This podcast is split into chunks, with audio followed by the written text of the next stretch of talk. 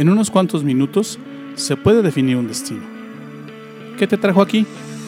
No lo sé, pero sí sé que estos pueden ser los mejores minutos de tu día. Soy Luis Bustos, te doy la bienvenida. Esto es Despierta Laguna.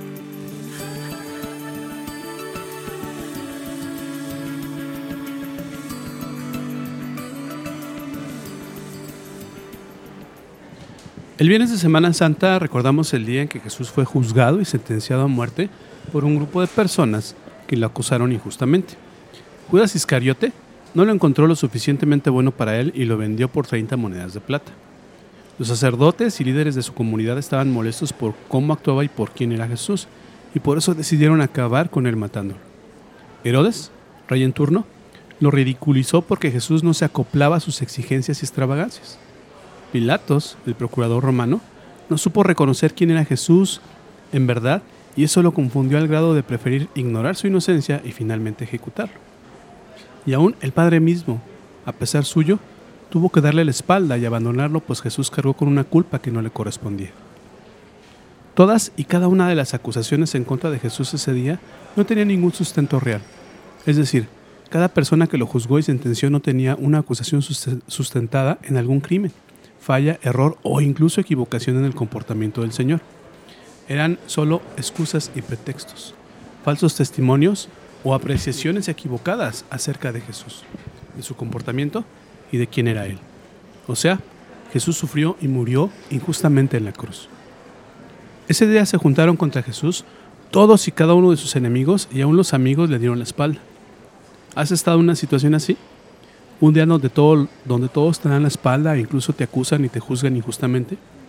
Un día donde quedas a merced de la voluntad de las circunstancias o de las personas mismas. Un día donde, donde el control de la vida se te escapa, donde no puedes hacer nada a favor tuyo y donde descubres que son malos enemigos y aún los amigos te abandonan. Un día donde todo te sale mal.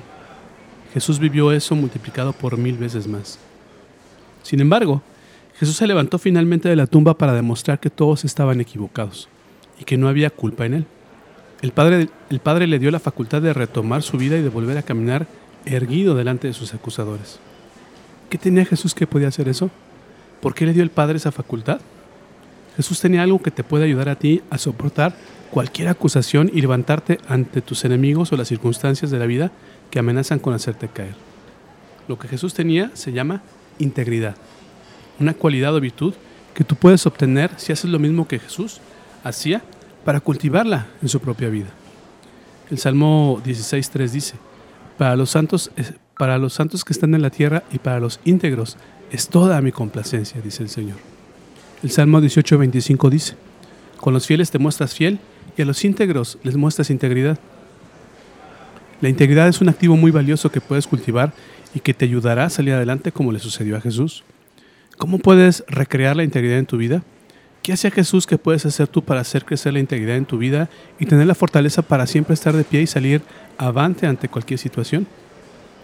Esta semana te estoy dando cinco consejos para hacer crecer tu integridad. Cinco consejos sacados del mismo comportamiento del Maestro y Mesías. Aquí está el primero. Cuida cómo tratas a los demás. Mateo 26, 14 y 16 dice, Entonces Judas Iscariote, uno de los doce discípulos, fue a ver a los principales sacerdotes y preguntó, ¿cuánto me pagarán por traicionar a Jesús? Y ellos le dieron 30 piezas de plata. A partir de ese momento, Judas comenzó a buscar una oportunidad para traicionar a Jesús. Judas Iscariote fue uno de los que juzgaron a Jesús y lo encontraron culpable. ¿De qué? De no llenar sus estándares. El pago que recibió Judas por entregar a Jesús era el mismo valor que se le daba a la libertad de un esclavo. Jesús fue vendido por Judas por el precio de una de las personas más bajas, de más baja estima, perdón, en la sociedad de sus tiempos. Para Judas, Jesús no tenía valor más que aquel que le generara alguna ganancia. Ningún milagro que Judas vio hacer a Jesús, ninguna enseñanza del Maestro, ninguna palabra del Señor fueron suficientes para él. Jesús no valía nada para Judas y por eso mismo se atrevió a venderlo a la primera oportunidad. Judas sentenció que podía vender a Jesús simplemente porque Judas se consideró con lo necesario para hacerlo. Judas malinterpretó totalmente a Jesús y su comportamiento hacia él. Marcos capítulo 14 versos 42 al 43 dicen, levántense, vámonos. Miren, el que me traiciona ya está aquí. En ese mismo instante, mientras Jesús todavía hablaba, llegó Judas, uno de los doce discípulos, junto con una multitud de hombres armados con espadas y palos. Los habían llevado los principales sacerdotes, los maestros de la ley religiosa y los ancianos. Este primer juicio contra Jesús, revisado y sentenciado por Judas. Este es el primer juicio. Esta fue la primera prueba a la integridad de Jesús y como lo sabes, Jesús salió adelante. En Mateo capítulo 27 versos 3 a 5 dice, cuando Judas, quien lo había traicionado, se dio cuenta de que habían condenado a muerte a Jesús, se llenó de remordimiento. Así que devolvió las 30 piezas de plata a los principales sacerdotes y a los ancianos. He pecado, declaró, porque traicioné a un hombre inocente. ¿Qué nos importa? contestaron. Ese es tu problema. Entonces Judas tiró las monedas de plata en el templo, salió y se ahorcó. ¿Qué hizo que los argumentos de Judas y su sentencia no fueran suficientes para mantener a Jesús en la tumba? La forma en que trató Jesús a Judas. Mateo 26, 49 al 50 dice, entonces Judas fue directamente a Jesús. Le dijo, saludos rabí, exclamó y le dio un beso. Jesús dijo, amigo mío, adelante, haz lo que viniste a hacer. Entonces los otros agarraron a Jesús y lo arrestaron. La manera en que trates a los demás siempre será la primera prueba de tu integridad y la mejor forma de cultivarla en tu vida. Siempre tendrás gente que considere que no eres mejor que ellas. Siempre habrá gente que juzgue tu cultura, tu procedencia, tu estatus social, tu color de piel, tu género. Y de, seguro, y de seguro algunas de esas cosas serán suficientes para que te considere inferior y no merecedor de una oportunidad o del más mínimo respeto. Pero lo que siempre ven eso es la manera en que trates a los demás, la manera en que los trates a ellos mismos. Gálatas 6:7 dice, no se dejen engañar, nadie puede burlarse de la justicia de Dios, siempre se cosecha lo que se siembra. Si a pesar de que te juzguen y te sentencien, y te sentencien, perdón, no merecedor, tú mantienes el respeto y el cuidado en cómo tratas a ese que te juzga, tu integridad crecerá, crecerá, perdón, y te mantendrá de pie.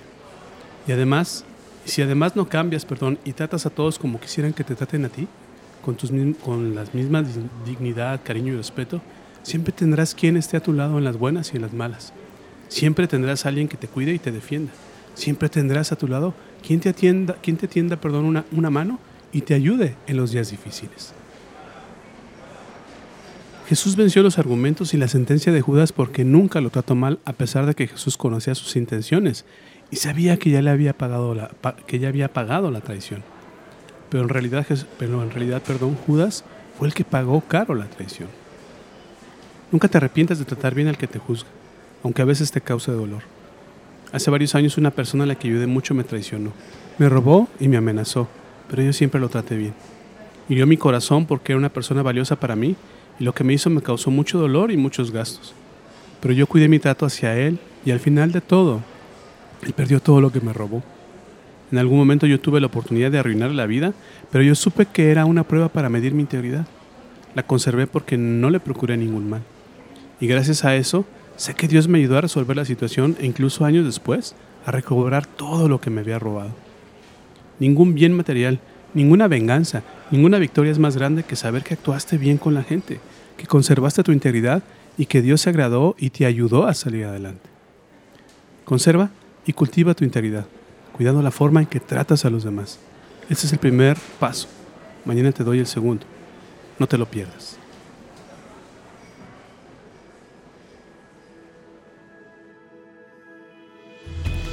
¿Aprendiste algo hoy? ¿Lo que acabas de escucharte es útil?